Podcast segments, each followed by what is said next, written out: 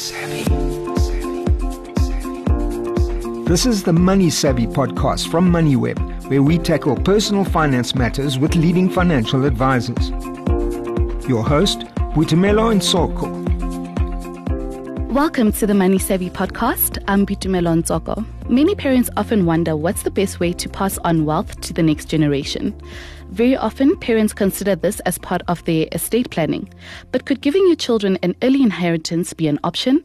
And what are the benefits of doing so for parents and the children? To discuss this further, I'm joined by Marius Fenwick, who is a certified financial planner at WealthUp. Welcome, Marius. Thank you, Chibi. Thank you for having me. So, is it better to give your children an inheritance while you are alive? To me, I think all of us as parents want to help our children, and I think if we're in a position to do so, I think absolutely. But I think one needs to take a few things into consideration. You know, I think it's very noble to help children, but one's got to think about going forward and the future. And I often tell my clients, be mindful of what you give away. First, think about your income in retirement. That can work against you and to your detriment. So I think there's a few things that one's got to look at. One's got to look at the family dynamics. Is a multi-generation kind of family, the relationships between those children? Because if you give to the one, you should technically give to the others as well. And it eventually start getting a snowball effect on your financial planning. And then, of course, one's got to look at the things like genetics. What's the life expectancy? Is the planner's parents still alive? If you look at today's environment, a lot of people close to or even in retirement are still supporting their parents. And that's quite a costly affair. If you look at something like high care facilities, that can be north of 25,000 rand a month. So there's a lot of things that one's got to consider before one does start giving away the funds that are actually earmarked for your income the day that you retire. Now, just staying on that, what are other factors that you need to consider before embarking on this? Well, I think what one's got to bear in mind as well, the taxman always wants his dues. He doesn't necessarily have to wait until you die to get his estate duty.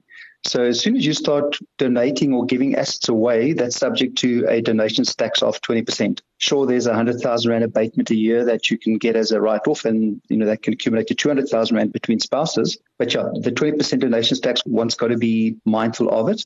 And then if you do give away, always do the calculation.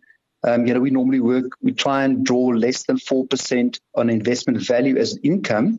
So if you do give if you're planning in donating some of your wealth, just go and do the calculations here, right? If I've given away X, Y, Z, do I have sufficient capital if I draw less than 4% that will still provide me with a sustainable income? If that's the case, and I think the monetary side is fine, that you should have a sufficient wealth to give away. But we just got to be mindful that of future unknown expenses. I mentioned the thing about frail care. Medical costs go up as you get older. Capital expenses like replacing vehicles, your lifestyle choices. Are you going to move to a retirement village, overseas holidays, etc.? As soon as you start giving money away, and you don't have a source of regular income, you've got to rely on your investments. All those become a factor if you start reducing your capital pool. Now, some parents struggle with whether to give their beneficiaries equal shares of their inheritance or to give more to beneficiaries with a greater need. Regardless of when the beneficiaries get their inheritance, how should a parent navigate the scenario? It's a tough one. We see in our daily lives that money is a divider of families. We find so often that different children perceive different value to different assets. So the one thing, if you don't treat all equally and all fairly, it can cause a lot of ructions. And I think at the onset, whatever one decides to do and to give to whoever, I think this should be discussed with the children and with the larger family. So there's no surprises when the will gets read someday. But I think that one should bear in mind is that inheritance is multi-generational. In other words, what I mean by that is that I might have two children or three children. Let's say I've got two children, and my one child might have one child, and my other child might have three children. So it's the four grandchildren. So that inheritance that goes to my two children will at some point feed down to the grandchildren. So if those families or those two children get exactly the same amount, unless you mention the grandchildren in your will as well, which is probably the way that we would suggest you do. Take a percentage, say, for instance, just arbitrary figures, say 70% goes to my children, 30% to my grandchildren, divided equally. But if you say my two children are going to inherit at, let's say, 25% each, and my spouse is going to get 50%, eventually, when they pass on, or when they set up their wills, the one child's obviously going to have the one grandchild's going to have substantial benefit compared to the three grandchildren. So when it comes to the planning, as I say, we always look at it as a multi-generational kind of planning. And then how do you treat children with different sizes? Then special needs children probably justify getting a larger portion of the pie.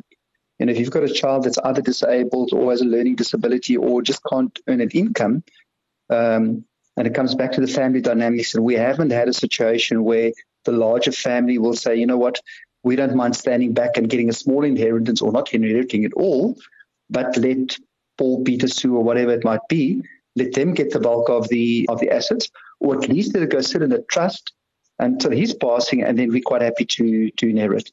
So it all comes back to discussion and comes back to the family dynamics. I think that's incredibly, incredibly important. And what we've seen as well is that wealth differentials can play a huge role, when it comes to allocating inheritance. So if we look at let's say second parent passing, and let's just make an example of let's say a farmer. Let's say that the dad passed away, and there was a son and two daughters. The son inherited the farm, I'm talking about 10, 15 years ago, and each daughter inherited, let's say, 1.5 million rand.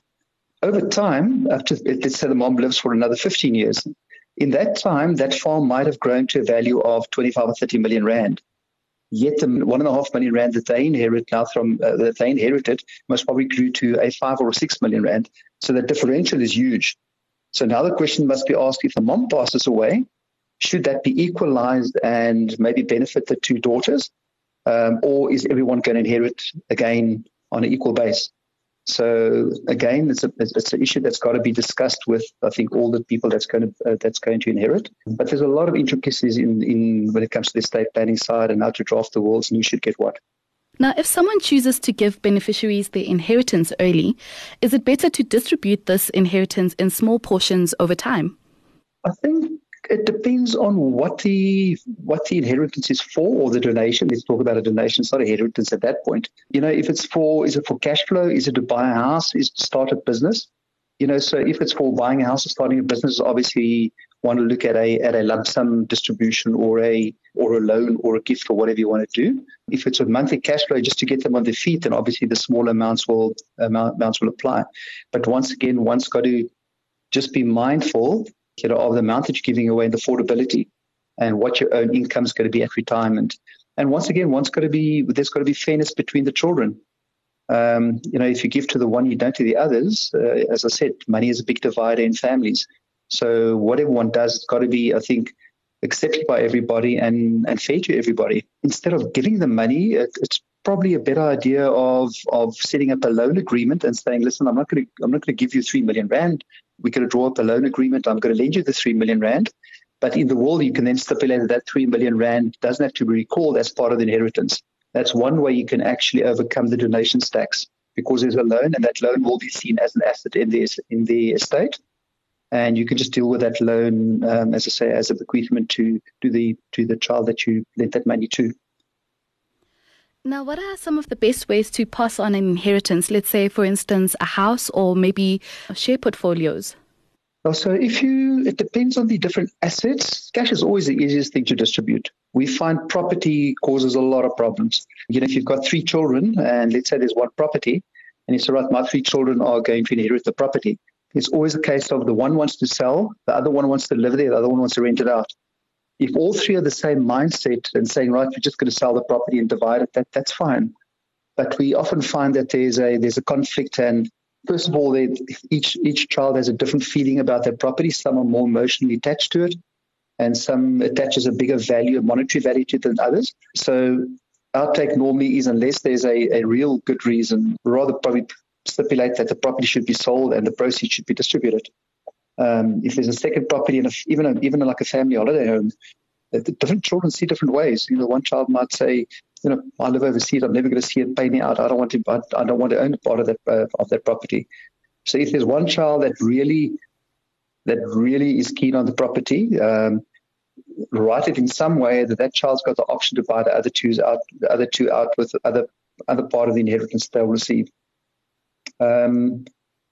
When cash is quite easy, family heirlooms and sentimental items That's also a bit of a tough one. It depends, you know, who's got more emotional attachment to family heirlooms and stuff that was passed on down the family. It all depends on the assets. Cash obviously is the easiest thing to do. You mentioned shares. If the children or the people that receive the shares or the investment, if they're familiar with it and it falls within their risk profile, by all means transfer the shares as is. If they're not and they're not keen on pursuing it, then rather sell in their estate and do a cash distribution, and they can set up the investments like they want to. And how would trust come into the situation? So a trust works, I think a trust works very, very well if you've got a special needs child or someone that you've got to leave money to that's not very disciplined with money. You know, and obviously minor children. So that, you know, then trusts work very, very well. A trust also works well if you transfer assets before they've actually gone through a substantial growth phase. So if you start up a business, start it in the name of a trust. If you buy a property, maybe buy it in a trust, provided it's not your primary residence, because capital gains tax, there's no abatements in trusts, and obviously the inclusion rate is much, much higher in trust than in individuals' names. So one can, during your lifetime, between spouses, you can donate 200,000 Rand either to children or to a trust. That will reduce your estate value to start off one, and it will build the value inside the trust. And then, of course, if you pass away, you've got a 3.5 million Rand abatement. You can transfer that into the trust.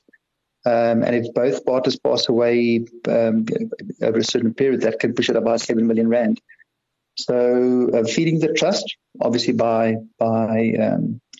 donating. One can also go and lend money to the trust. So you can take money, stick it in the trust, also draw up a loan agreement. That loan agreement will remain an asset inside your estate. You have to attach an interest on that loan. SARS is going to deem an interest, and they're going to tax you on a deemed interest if you don't put down an interest. And then the day that you pass away, you can either bequeath that also to the trust, or the trust can pay that money back to your estate and can be distributed according to your will. But it doesn't make sense to, at the end of your planning phase, and you put it in your will, right, XYZ asset's got to go to a trust, unless it's a testamentary trust for minor children. Else it's just going to be too expensive once it's goes into the trust for one, and then obviously the tax is applicable inside the trust. And how does giving your children their inheritance while you're alive affect your estate planning? So I think it affects your financial planning more than your retirement planning more than your actual estate planning. As I say, it will reduce your estate value. If you give it away, you're going to pay more taxes while you're alive through donations tax. So that's why I mentioned the rather creating a loan than a donation. But the big thing is that be mindful what you give away, because that's going to have an impact on what you can earn going forward once you retire. So as far as I'm concerned, there's a much bigger impact on the retirement planning than it is on estate planning. If you are giving away some of your assets while you're alive, does the need for life cover decrease? Well, it depends on your liabilities. You know, life cover should only be there as a liability. And if I say liabilities, it can be in the form of liquidity that's required inside your estate. And that liquidity can be driven by what income does your spouse require, or the surviving spouse require. Do you have debt, etc.? So it can, but it can also increase the requirement for life cover. If the liquidity drops below a level where there's sufficient capital to fund sufficient income, then you'll have to probably look at more life cover. Instead of the other way around, when you do proper planning and reduce your debt and your liabilities up to retirement. Thank you, Marius. That was Marius Fenwick, who is a certified financial planner at WealthUp. Thanks for listening to the Money Savvy Podcast, hosted by Boitumelo Ntsoko. To listen to more MoneyWeb podcasts, go to moneyweb.co.za or the MoneyWeb app, and follow MoneyWeb News for daily updates. Money Savvy.